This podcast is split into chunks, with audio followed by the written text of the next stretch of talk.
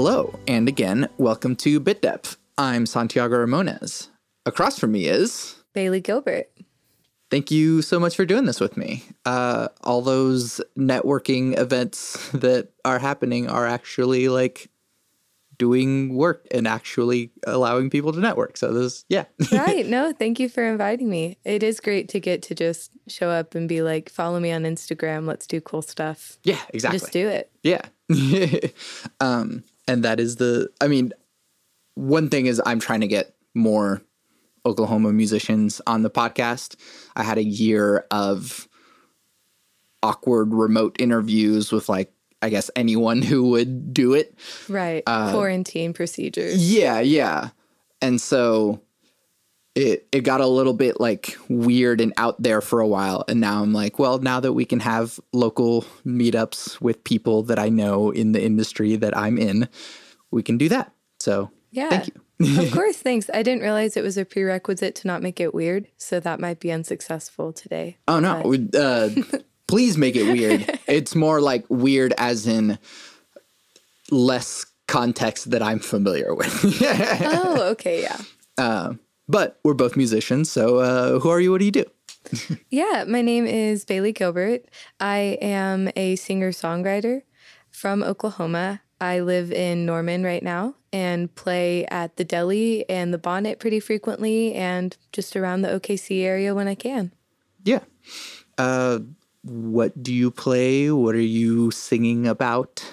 right. Um, I play guitar at most of my gigs. I play mandolin, piano, and bass and ukulele at my house, but none of them are great for solo acoustic work. Um, I write songs that are very autobiographical. So they're very honest and usually emotional. I make a lot of jokes about making people sad or songs about trauma. So yeah, yeah, uh, yeah, and I everyone writes a lot of those, and it's always right. kind of difficult to I guess present it in front of an audience because there's some level of balance between you want to express yourself and then there's the people are watching and I want to entertain. Oh, definitely. Well, and I got my start when I was 14. Mm. I started playing publicly and writing and performing original songs. Mm. And I started kind of in the bluegrass Americana folk oh. vein. And definitely for the first few years of playing, I was straight pandering. Mm. Just uh, I would think of clever hooks, and I really wanted to write good songs rather than honest yeah. songs, which is fine. I think you have to learn to write well. Mm-hmm. Um, but it really wasn't until the last few years that I've started writing songs that are more for the purpose of the process of writing and performing them and how it makes me feel, and less about how people might perceive them. Yeah.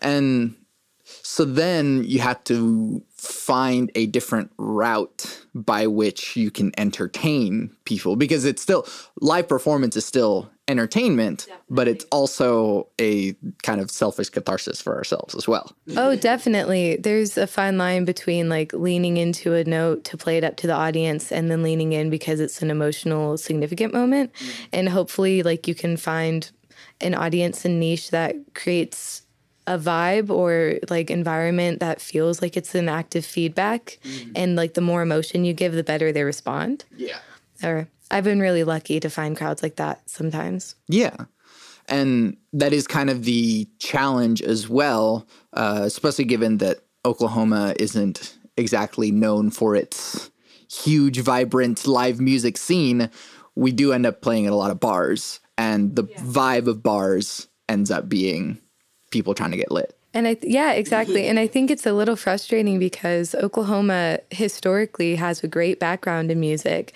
Mm-hmm. And if you look at Tulsa, Tulsa used to have such a vibrant jazz community mm. back when Tulsa was also allowed to have a Black Wall Street. Mm-hmm. Um, before you know there was a lot of racial punishment that happened in our communities mm. our music communities were dramatically affected by that yeah. and so i think that there's still a really pervasive blues and rock and roll um, rootsy influence in a lot of Oklahoma music. Yeah. And so we have a lot of like subgenres that are unique to our area. Yeah. But at the same time, yeah, it's weird. It's a very specific mm-hmm. community. Yeah.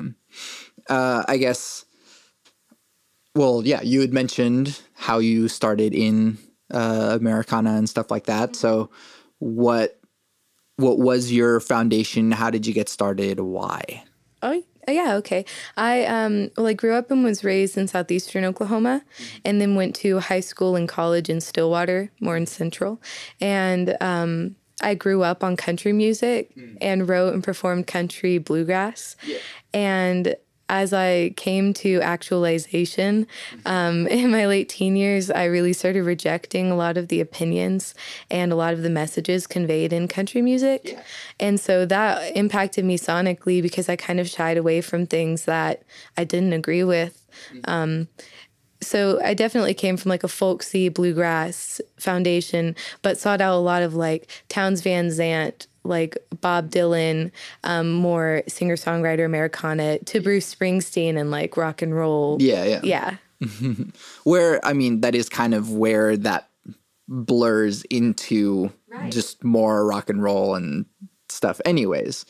And Becomes about instrumentation more than anything. Sure, yeah. um, I guess so. What was your first musical experience? I guess either whenever you first realized that like music is awesome, or your first even performance. Well, I, I grew up performing vocally in choirs really poorly and dancing. I was not actually very talented. Uh, and when I was 14 and I became a very mediocre guitar player, it was very evident very quickly that my songwriting was where I stood out more and what was going to get me like positive response and gigs and stuff like that. Uh, so I had to learn how to perform a lot of covers. And um, so I guess my first musical experience was being 14 or 15 and playing the bar scene in Stillwater, playing with a lot of red dirt artists who were mainly grown men that were very much more like rambunctious mm-hmm. and kind of finding that rowdy line between like rootsy country singer songwriter stuff that's really hard to define. Yeah. Do you remember what your first song is about? First song you ever wrote? Do you still have yeah, it? I do. The first song I ever wrote was called Dreamer, and it was about liking someone who was with another person and feeling like that other person was bad for them or dishonest with them, and they didn't realize it. Yeah. And so it was very angsty and Yeah, Avril Lavigne and 14. 14 year old. Yeah. Um, cool. and then I guess so where did you go from there and how I guess how did your moving away from the more country feeling uh change you as an artist and yeah, where did you go? Yeah.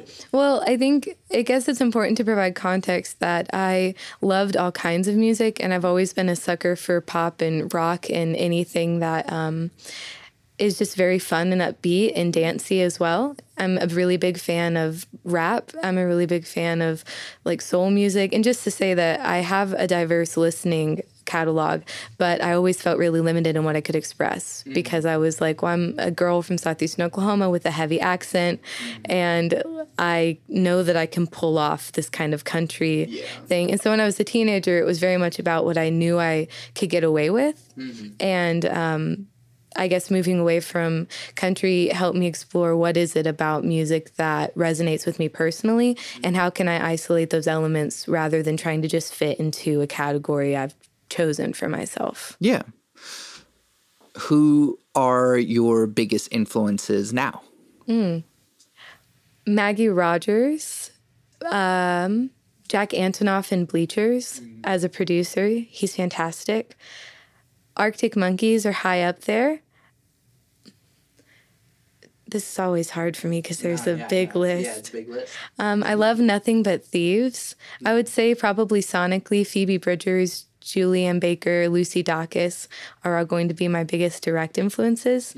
But lately, I've been listening to a lot of Stevie Nicks and Fleetwood Mac and the Eagles from my childhood, and then a lot of um, actually 2000s rock. A lot of Incubus and Staind and Three Days Grace has been going on lately. So. Um, I feel like early Incubus is really underrated, and people forget just how crazy and weird it was. There was like this driving momentum in the bass lines mm. of Incubus that I really still go yeah, crazy yeah. about. Oh, I guess Red Hot Chili Peppers, mm-hmm. so high up there for me. Foo Fighters, so high up there for me. Mm-hmm. Yeah, definitely.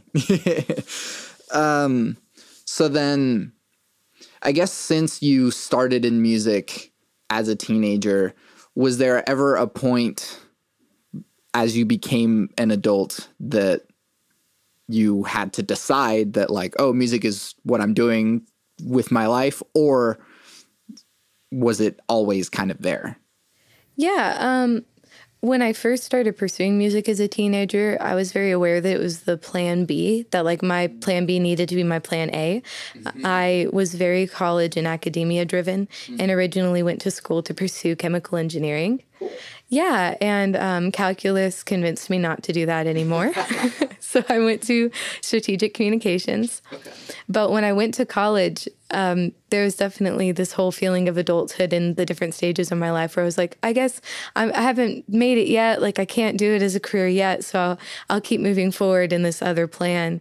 And it's really only been in the last couple years that I'm kind of trying to merge the two of just being a happy, productive working adult and a gigging musician simultaneously. Yeah. yeah. And to, to have it be where music is not something I have to really make a commodity, but at the same time, it doesn't deprive me from any kind of success or comfort. Yeah.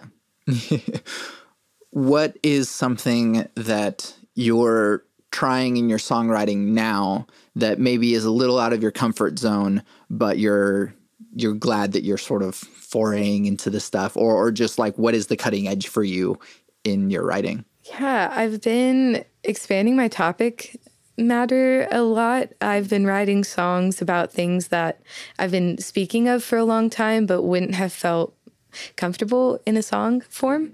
Um, I have a song now about eating disorders. I have one about uh, sexual assault, feeling unsafe as a woman. I have one about kind of religious indoctrination in your childhood and xenophobia.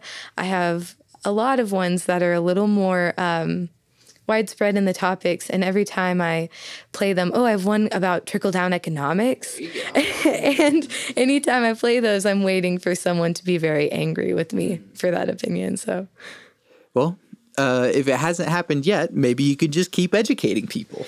It's Thanks. Great. yeah, we know we're just doing it as long as we can get away with it yeah. in general. and then once people get mad about it, then you have more incentive to keep doing it. right. Then it can be vindictive and vindicating. So, why music? I am a person who has a running consciousness all the time. Mm. And when I was really, really young, I often replace that running consciousness with a song. Mm-hmm. And so there's just always music playing, even when there's not music playing. It's a really core part of my thought process. Yeah. If I lay in a room quietly, a song will pop up. Mm-hmm. Just to say, I kind of don't have an option anymore. Yeah. So it's either going to be an asset um, for expression where I can meet people and make connections, or it's going to be, sorry, or it's going to be a, um, just a need on its own. Yeah, yeah. I guess so. I have to ask about the chemical engineering and then strategic communications. Uh, so I guess like because I I had that maybe not in the same way because even when I, w- I was starting in college it was like oh i'll do like music teaching instead of just like performance and stuff so it's like was was the plan a your like second priority in your mind and like i guess what drove you to those instead of like fully seeking out music to begin with yeah i think that i was always raised to be very realistic and pragmatic mm. when it came to like success and security mm. i my parents were divorced and i was raised by a single mom for a large part of my childhood so I think it was just reflected to me to always be successful in my career and independent financially. Mm. And I was really high achieving academically as a kid.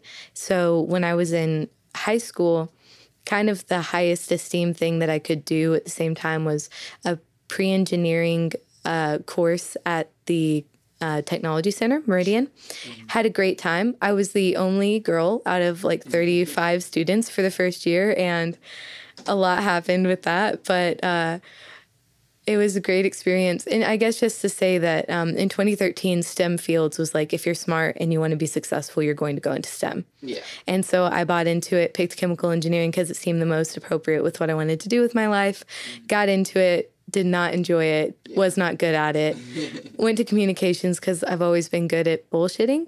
Yeah. And that's what it is.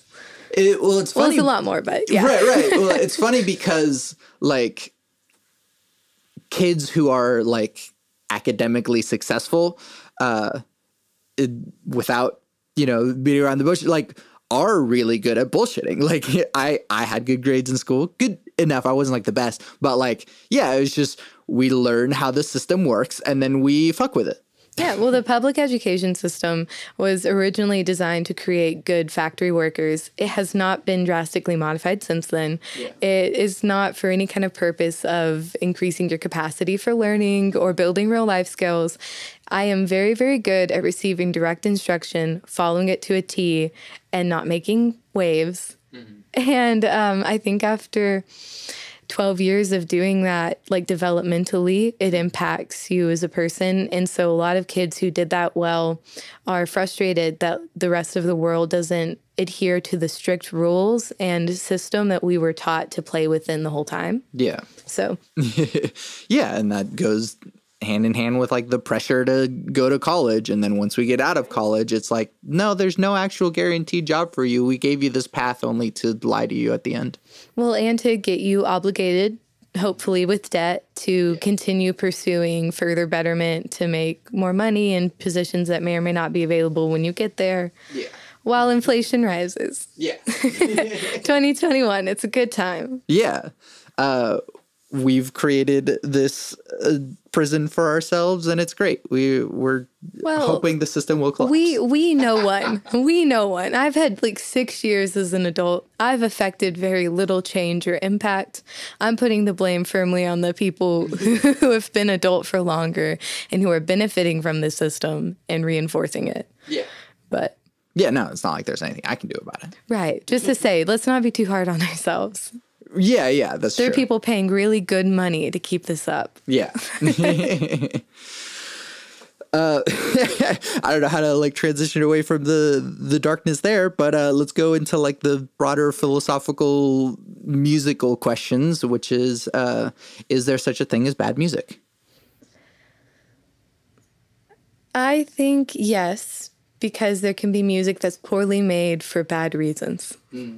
And I think that there's a lot of elitism in the music communities. I think that mainly it is just whatever is needed for people to think that whatever teenage girls like is like demonic or embarrassing as can all be.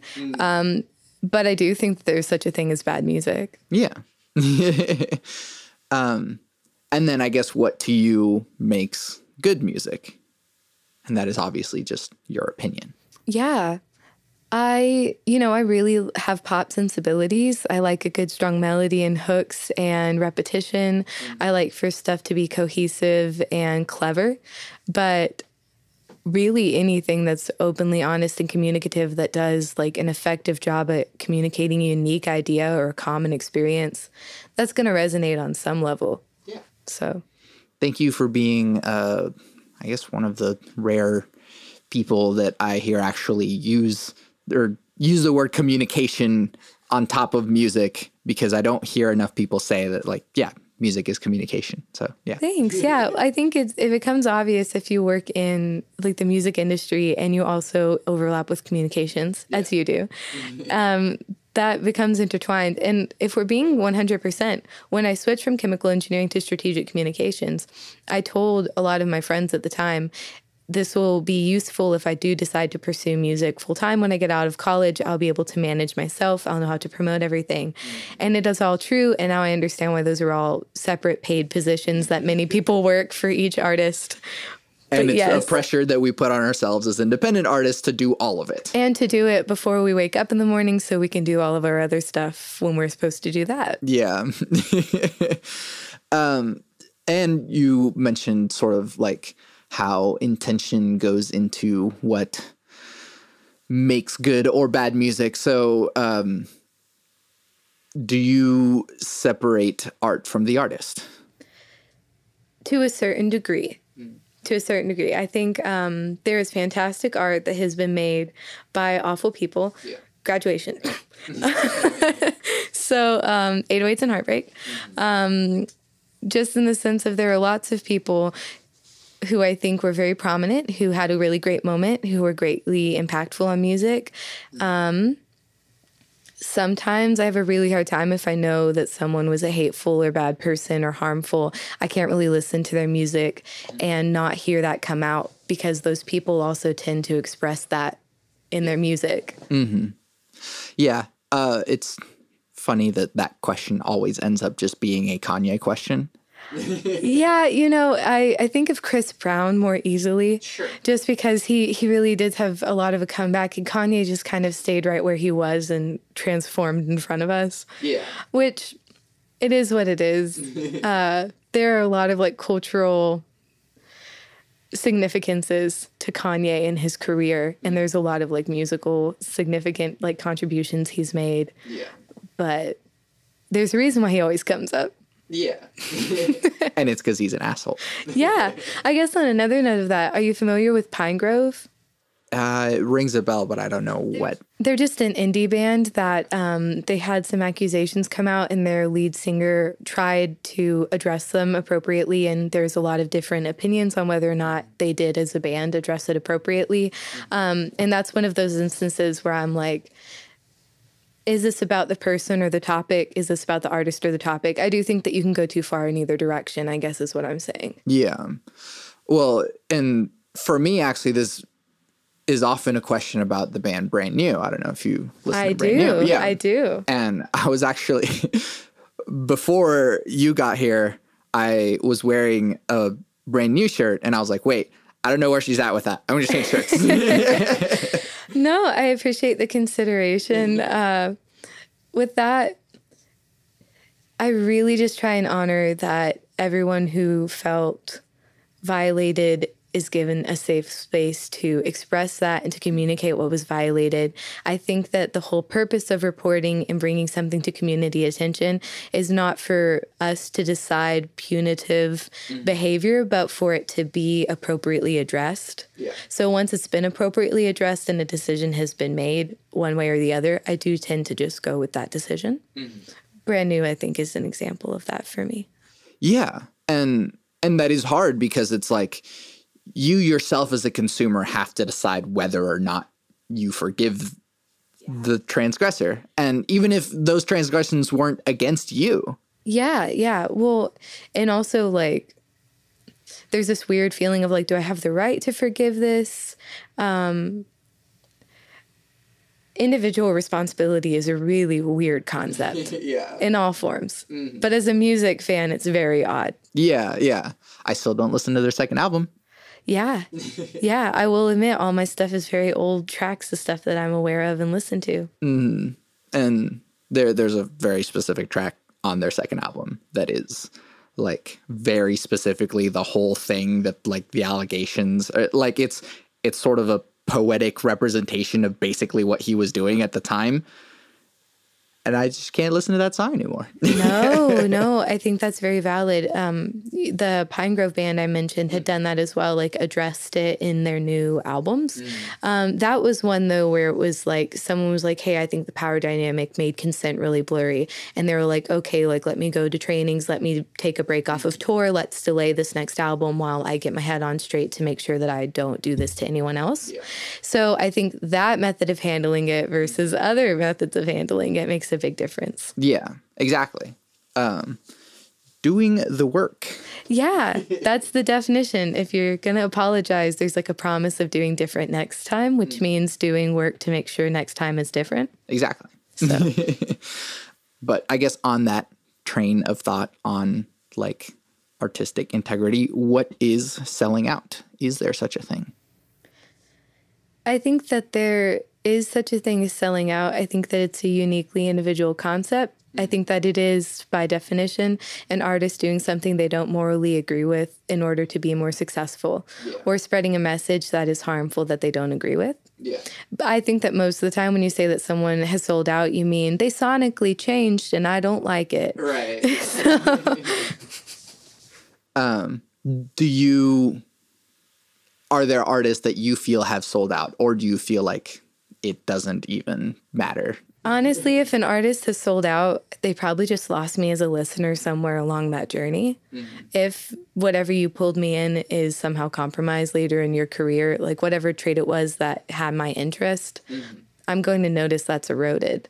I guess um, one artist that I would say that for, and I don't know if this is super appropriate, but Katy Perry. Mm-hmm. When I was younger, I did really enjoy her music and like have drastically turned around to where I avoid it just because I don't tend to like it. Mm-hmm. And also, the content of it is not the kind that resonates with me. Mm-hmm. So I guess yeah. that's good. Right. And and then the other hard part about it is that like us as starving artists if we were put in that situation, it's hard to know whether or not we actually would or wouldn't sell out, you know? So Right. Well, and I really think it depends on your definition of sellout. I think that the idea that every project that you ever make has to be like a perfect representation and encapsulation of your aesthetic and niche and vibe is a little silly. And I think that often I hear sellout whenever bands will take breaks and the individual members will do separate projects. Mm-hmm. And then those projects will get more or less success vis a vis. They might come back together. I think that that's just, I think it's all very um, entitled to have that commentary on other artists. Yeah. I think that I would not judge other artists for becoming successful, even if it meant that they changed their sound or something or changed their aesthetic. But I would judge them if they compromise their moral integrity. Yeah. Which would be difficult to do. Yeah. um, no, I mean, and and that's the hard part too. Like as an indie artist, and especially like with the state of the music industry as it is, like at this point, signing to a record label is like effectively making a deal with the devil.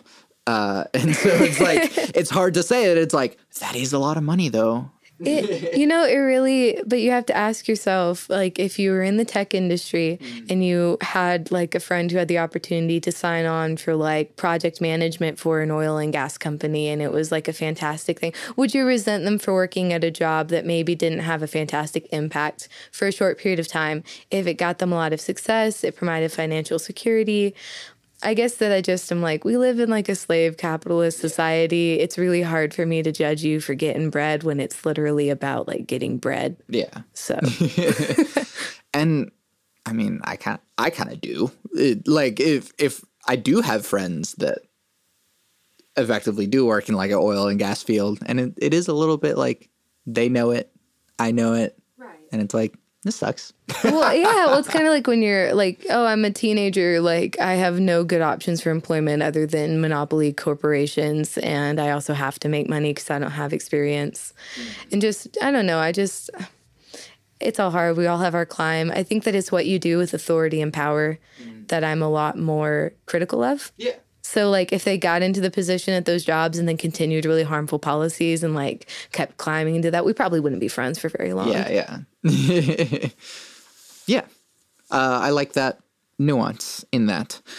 Um, I guess last question on the musical front.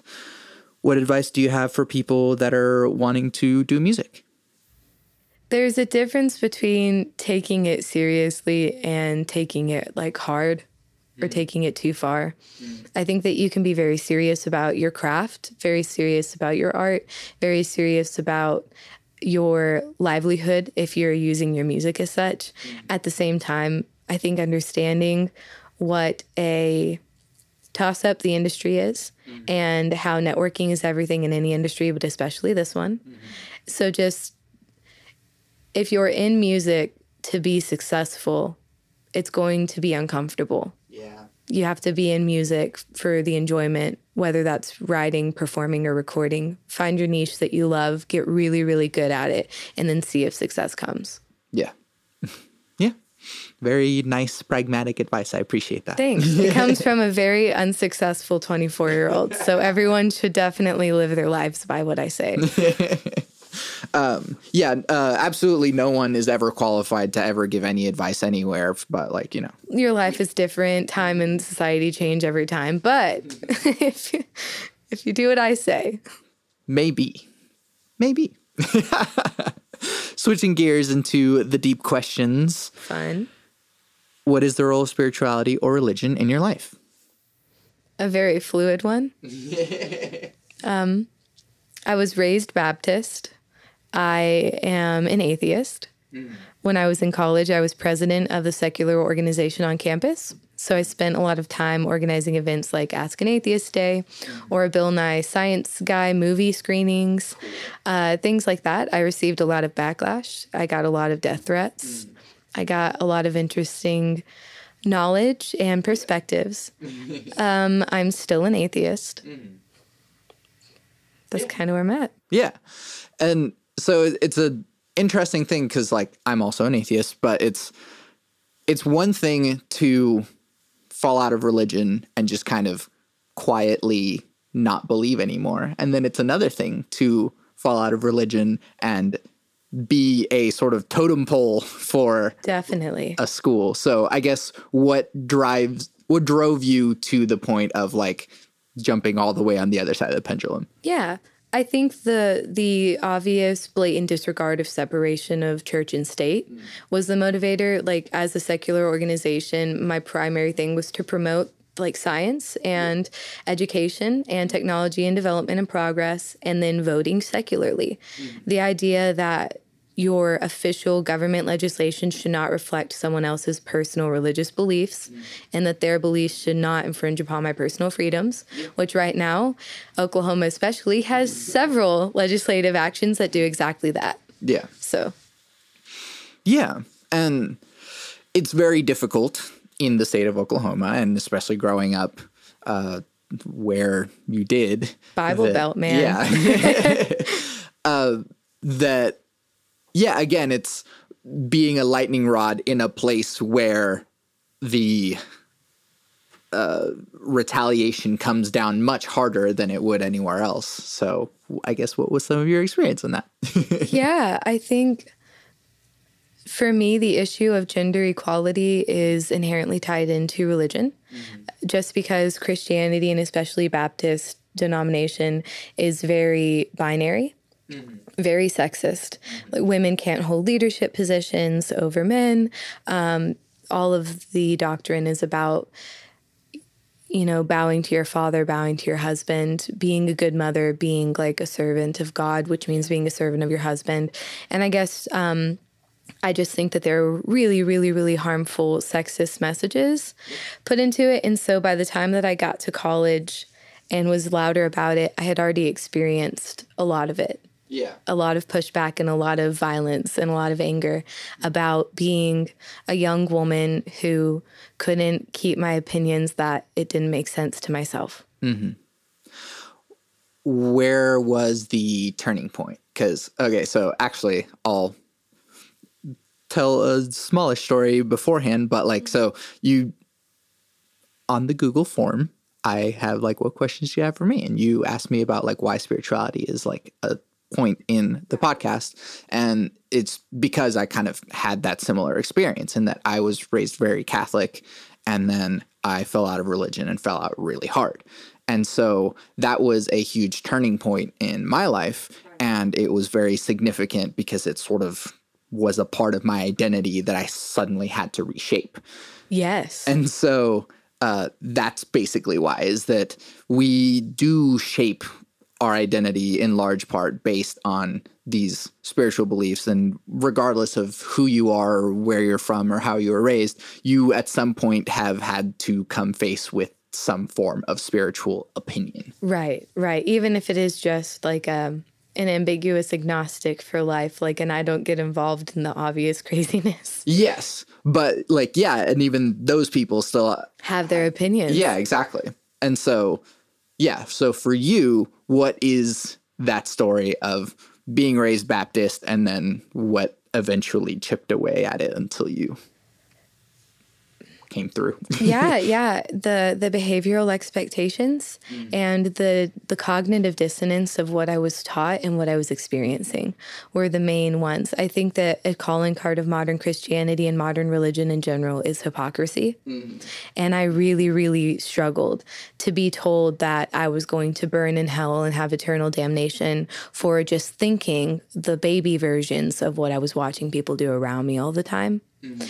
When I was 10 and my parents got divorced, we were kicked out of our church mm-hmm. because my mom wouldn't publicly apologize mm-hmm. for having a divorce. Mm-hmm. Um, and just to say that there were a lot of social repercussions, a lot of community repercussions. And it was all hypocritical and it was all socially motivated and it was all a form of behavior control.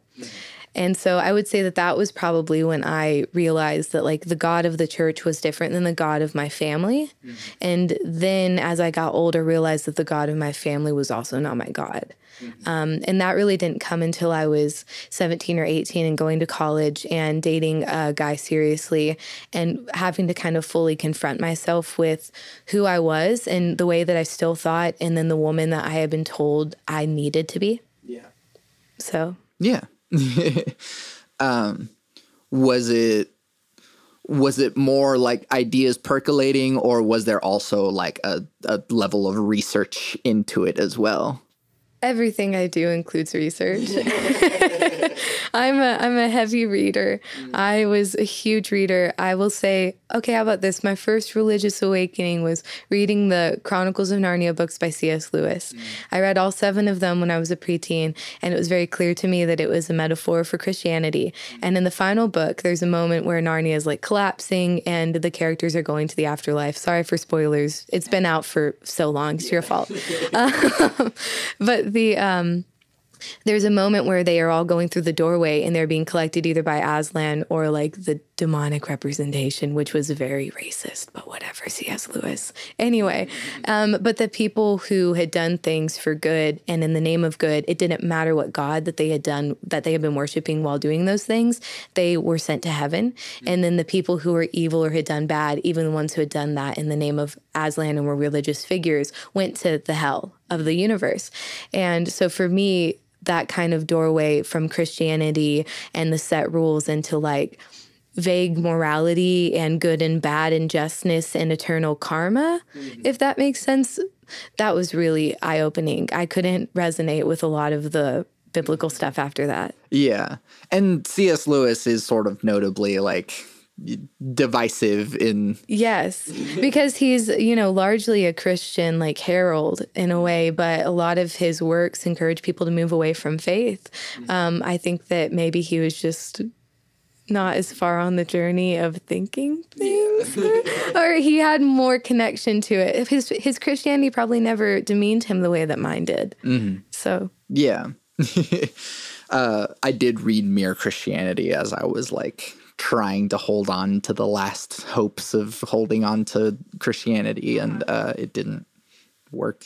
no, no, it never really does. And I I've read the Bible in I think its entirety.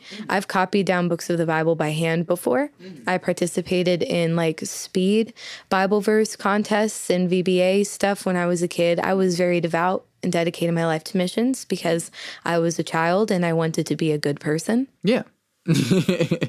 and somehow those two were linked. somehow that was the only way to do that. Yeah. So um okay, so I guess naturally, not really, but uh just going to my next questions. Uh Yeah, don't worry about segues. I'm terrible at Oh no no no, but like is humans like having things have some sort of narrative. Then so. get over it. what is your definition of God? I think that there is the difference between religion and spirituality is the difference between God and a higher power mm-hmm. for me. I think that there is another aspect of our existence which is commonly referred to as divinity, the soul, energy, mm-hmm. connectivity, like the life force, whatever you want to call it, yeah. the Holy Spirit. I believe that that is the thing.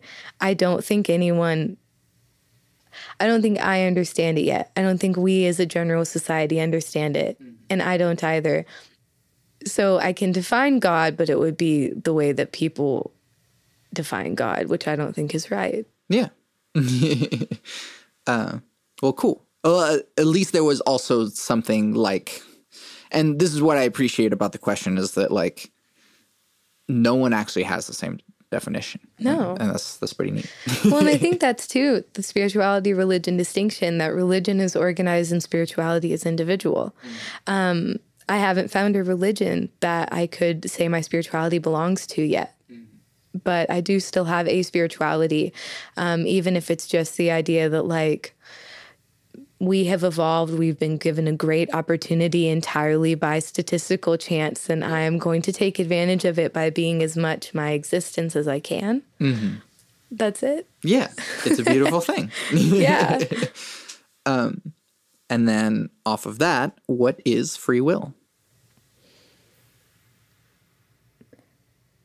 Free will to me is the ability to make your own decisions with an accurate understanding of the situation you're in. Hmm.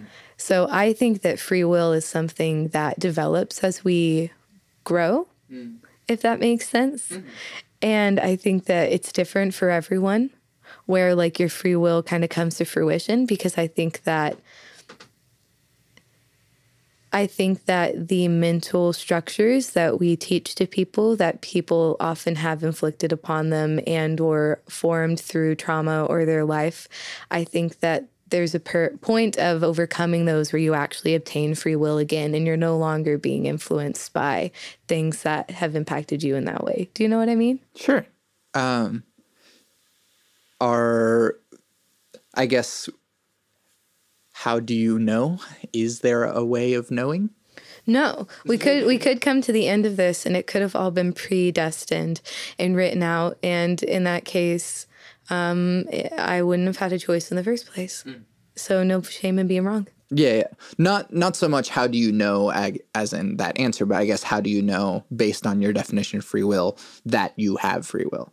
I guess is the Oh, well, I guess I feel like I'm still currently developing my free will. Mm. I think that there are still a lot of things that I'm unlearning. I think I'm still forming my opinions and who I am as a person. And I don't think that you have to be fully self actualized to make it an independent decision. I just mean that I'm aware right now that my choices are still very colored by other people. Mm. And I look forward to a time when they're less so, or it's more deliberate when they are. yeah. cool. What do you think happens when we die? I think that nothing truly disappears, it's only transformed. Mm-hmm. I think that as our body is organically, you know, decomposed and becomes a part of the organic cycle again, I think that there's probably an equivalent of that for whatever our divinity or spirit or mm-hmm. soul is as well. Yeah. Cool. yeah, I think that you just become a part of everything. Um, I have that idea supported by some of the looking into I've done of organ transplants and ge- like genetic memory Yeah. and um, organic memory, and the idea that we probably store aspects of ourselves places other than our brain. That's very interesting to me. Yeah. uh, especially stuff like studying the the human gut and the gut biome and how most of I think there's more DNA inside of us that isn't our DNA, which is neat. It's crazy. yeah. Um, and yeah, there's like studies done about like you can change the gut biome and it like will actually change behavior. Oh, for sure. Yeah. And then I think that, um, you know, we're like, hey, we've mapped out the brain. Uh, that's not the same as understanding it or understanding like what the chemical responses are doing, how neural pathways are actually formed and maintained is still a science we're learning. Yeah. So we don't know how we work yet. Yeah. Anyone who tells you they do is full of shit. Well, or just they haven't looked into it enough yet. They've looked into it a lot, not enough. How do you determine what good behavior is? I think that I have a personal set of boundaries and expected reciprocated consideration. And that's very individual to me. And the best I can do is communicate that to the people around me. If it's been adequately communicated, I define good behavior as someone respecting yeah. all of that. Um, in terms of other things, I kind of don't like to be presumptuous on morality mm. for anyone. Mm-hmm. I am a kind of um, malice, being malicious. Mm. Like if you are doing something for mean reasons, to be malicious, to be destructive, to be harmful, uh, that's bad behavior. Mm. Uh, there was a sort of philosophical question that came up in uh, like on a Facebook thing, as it usually does, uh, which is like there was a tweet that said that people are always looking for someone or a group of people that they can be cruel to. Is there a group or a person that it is acceptable to be cruel towards? And how would you justify it? right, right. I think it depends on your definition of cruelty. Mm-hmm. I think that that is often a statement made in justification of hierarchy. Mm-hmm. The idea that in order to be elevated, someone has to be underneath, mm-hmm. um, and a resistance to a flat plane, like a resistance to actual equality, um, I think often motivates that. Um, people People find themselves in difficult situations and they will often compromise on a bad decision to avoid what they view as a worse consequence. Yeah. And I think that people justify a lot to like the ends justify the means kind of vibe. Um, I don't think that cruelty in the way that I would describe it is ever needed. I think sometimes it's unavoidable in the human experience. Mm-hmm. Definitely to experience, but to inflict um, I think it, you you learn to not be cruel. Yeah. Kids definitely aren't born with empathy, mm. but but, but I guess to say, um, I think vengeance, vindication, cruelty are not actually necessary. I think that you can achieve contentment, closure without inflicting anything upon anyone. Um, I think that defensiveness and aggression, in terms of like assertiveness, are all good things. And retribution is sometimes unavoidable. Mm. But I don't think that you have to be cruel to anyone. And I don't think there's any group where it's like acceptable to be cruel to them, unless it's people who have been cruel to you. And even then, I don't think cruelty is the right answer. Yeah. cool. And I think that was a better expansion of where the good behavior question Thank goes. you. I'll eventually find it. Yeah. um, and then, yeah, how do we reduce the division between people if that is a goal that you have? Yeah. How about we just allow division to be more deliberate? Mm. Educate people, give more free will, let people make decisions with accurate information. I think that people are becoming aware of how controlled and limited our exposure has been as mm. social groups. Um, and people are coming to break down those barriers, but exposure is the only thing travel, education, yeah. real, unbiased knowledge, or several biased sources so that you can land in an unbiased middle. Um, I think that's the only answer. Yeah. Uh, I guess this seems a little unrelated to the sequence of questions that I have, but uh, you've traveled some in your life. And so, like, you started in southeastern Oklahoma and you went to Stillwater, and you mentioned that you were in uh, Oregon. So, like, how have those different places and people that you have experienced shaped how you perceive the world and people? yeah. I traveled to Oregon a few times, like made the West Oklahoma to West Coast drive mm-hmm. a couple times. The exposure to actual rural living in America is insane. Like driving mm-hmm. past a camper and thinking that there's no way someone could live there because it looks very debilitated. And then when you drive past again, there's fresh clothes on the line. Mm-hmm. And it's like 50 miles to a gas station either way. Mm-hmm. Um, and you just have I began to realize the vast differences between the ways that people lived and then the very sobering similarities between the ways that people lived. Yeah. In in America and it made me realize how big the world was and how recent a lot of our social mirage has been. Mm-hmm. Cool.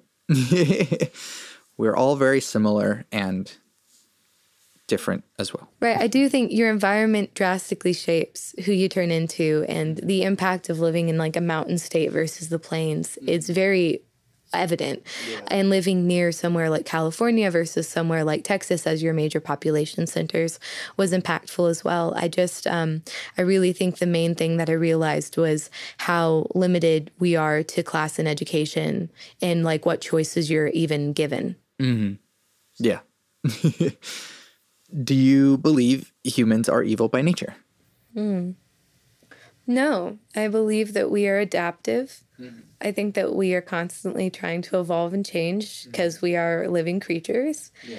Um, I think that we all have a great capacity for evil and good within us, and that it depends on what you cultivate. Yeah, definitely.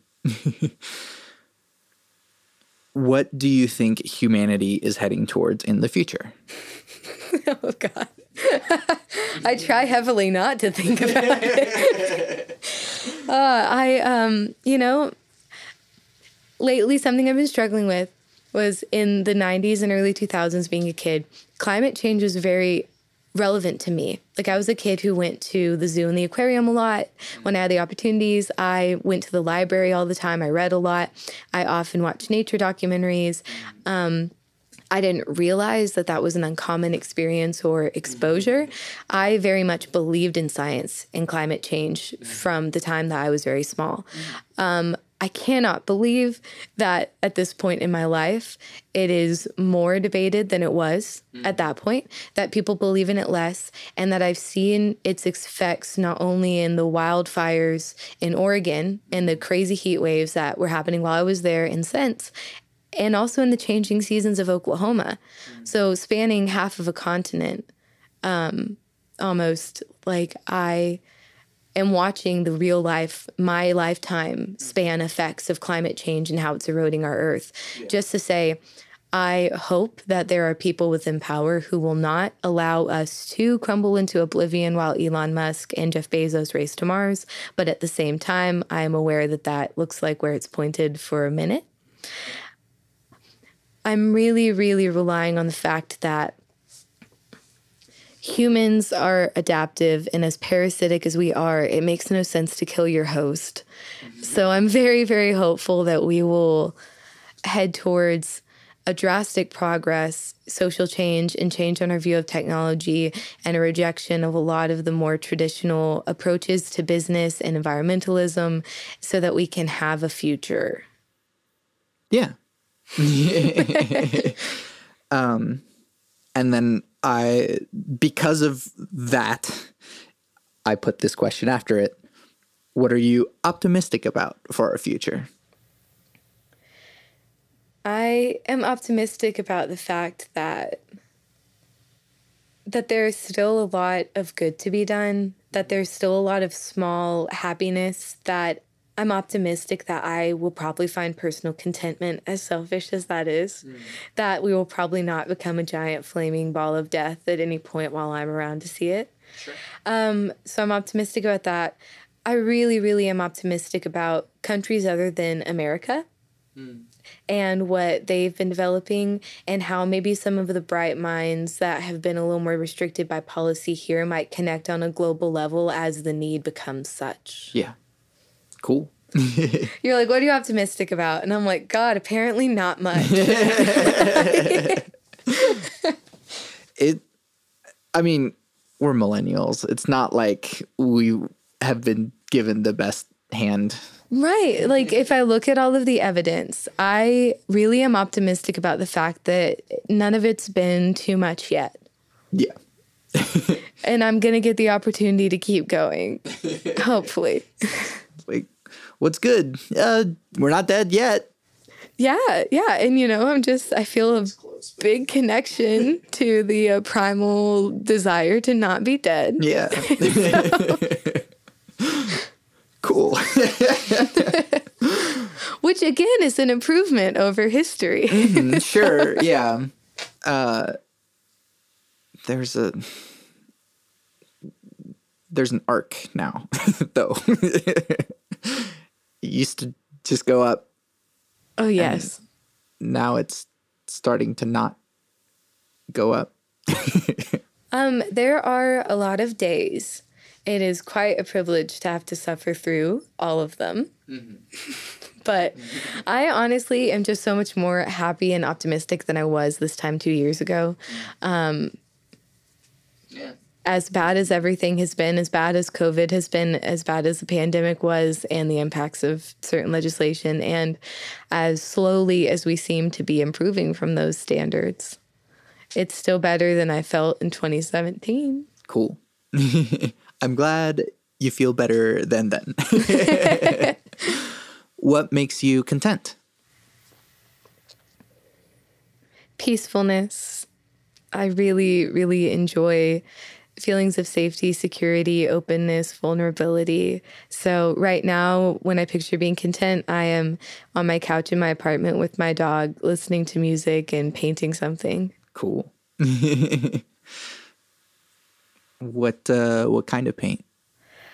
Um, I paint miniatures and figurines a lot. I got into D and D a bit over COVID, and so mm-hmm. I have a little miniature painting kit. Right now, I'm painting a bunch of fairy garden figurines. Awesome. Mm-hmm. Just cuz, man. Yeah. I'm glad I asked that clarifying question. Thank you. When will you be satisfied?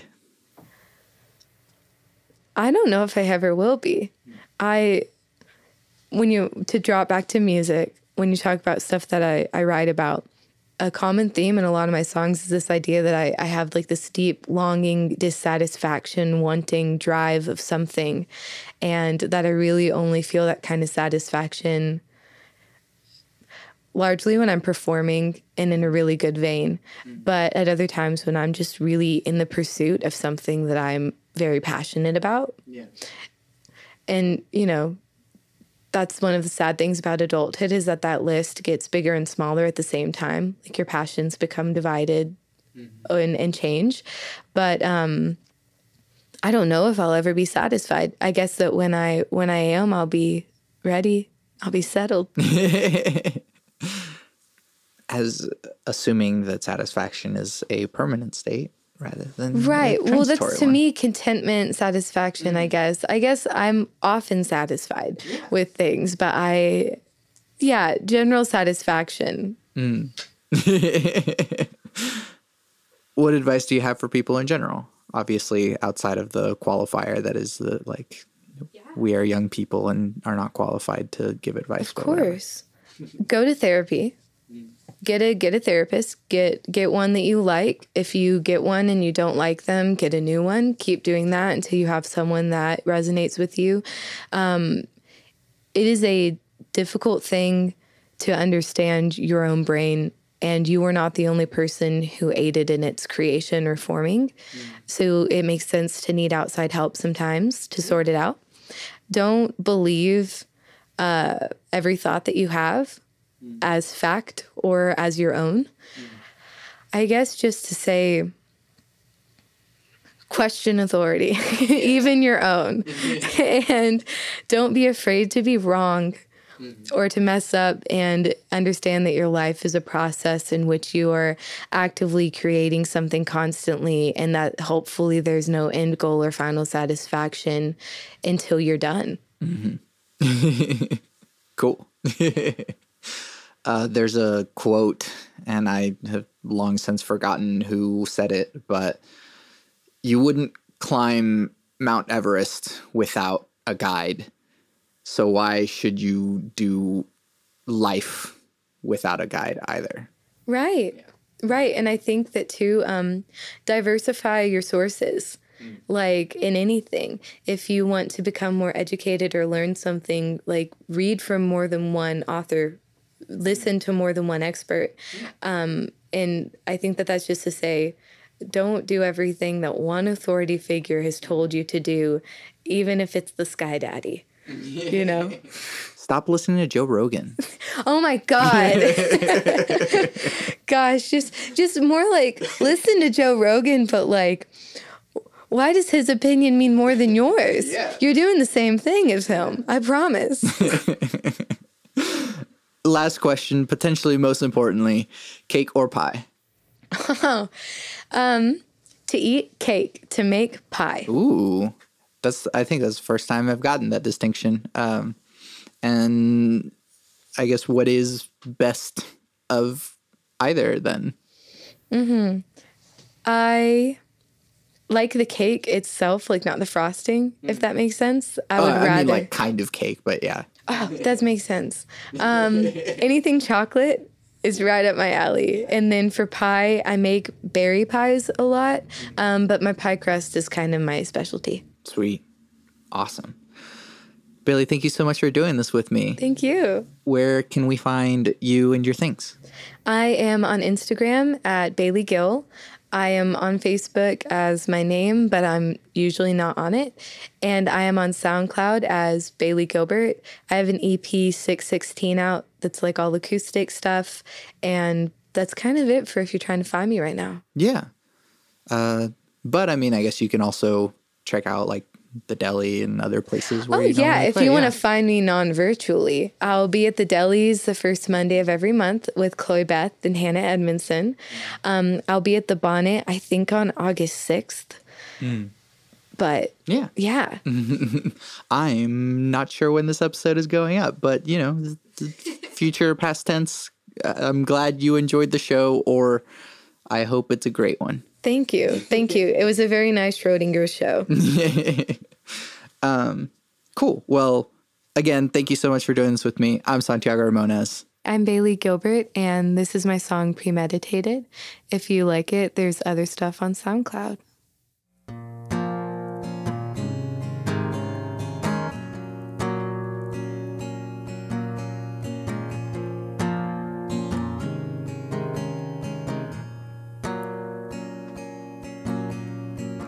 Picked up your bad habits, cause I needed hold you, even just the worst parts.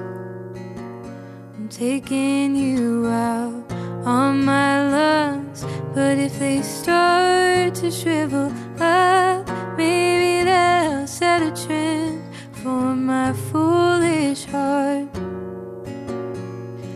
Cause I was never what you wanted, just a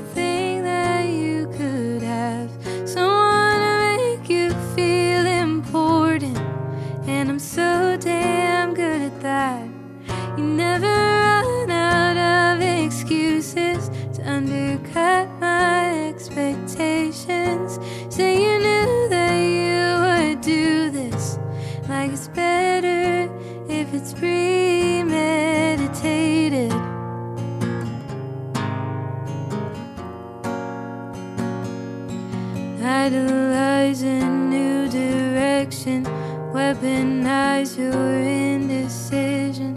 You don't mind not knowing what you say or mean. Ration your affection, keep your praises intermittent. I'm an addict at a slot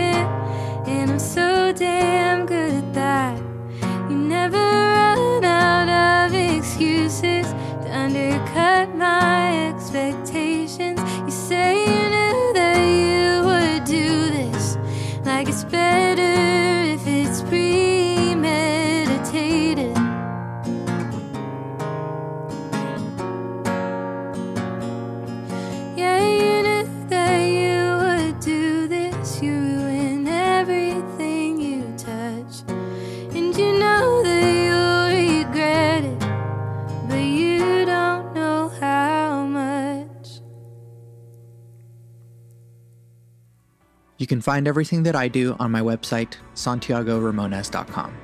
I make music and produce audio. I have an EP, a short album, that is streaming everywhere right now. It's called Soundbites. The music you're hearing right now is from Soundbites. Listen to it on Spotify, Apple Music, and anywhere else you stream music, or buy it on Bandcamp, because a single purchase is the monetary equivalent of streaming it all day, every day, for a year. I'm also working on another album, so if you'd like to hear that at some point, you can buy my music, or you can support me on Patreon. That's patreon.com slash Santiago Ramones. Follow me on Instagram to stay up to date with all the stuff that I'm doing, both at bit.depth and at Santiago Ramones Music. There's also a Discord server in which we discuss deep topics from the podcast, but it's also a community of beautiful human beings. Go to santiagoramones.com slash discord to join. If you like the podcast, leave comments on social media, leave reviews by saying how much you like the podcast, and tell your friends about it. I really couldn't be doing this without you, and I am so very grateful to continue doing Bit Depth for this long. Thank you so much for listening to and supporting Bit Depth. I always end the podcast with my three things. They shape my life philosophy. Love never fails. It's going to be okay. I might be wrong.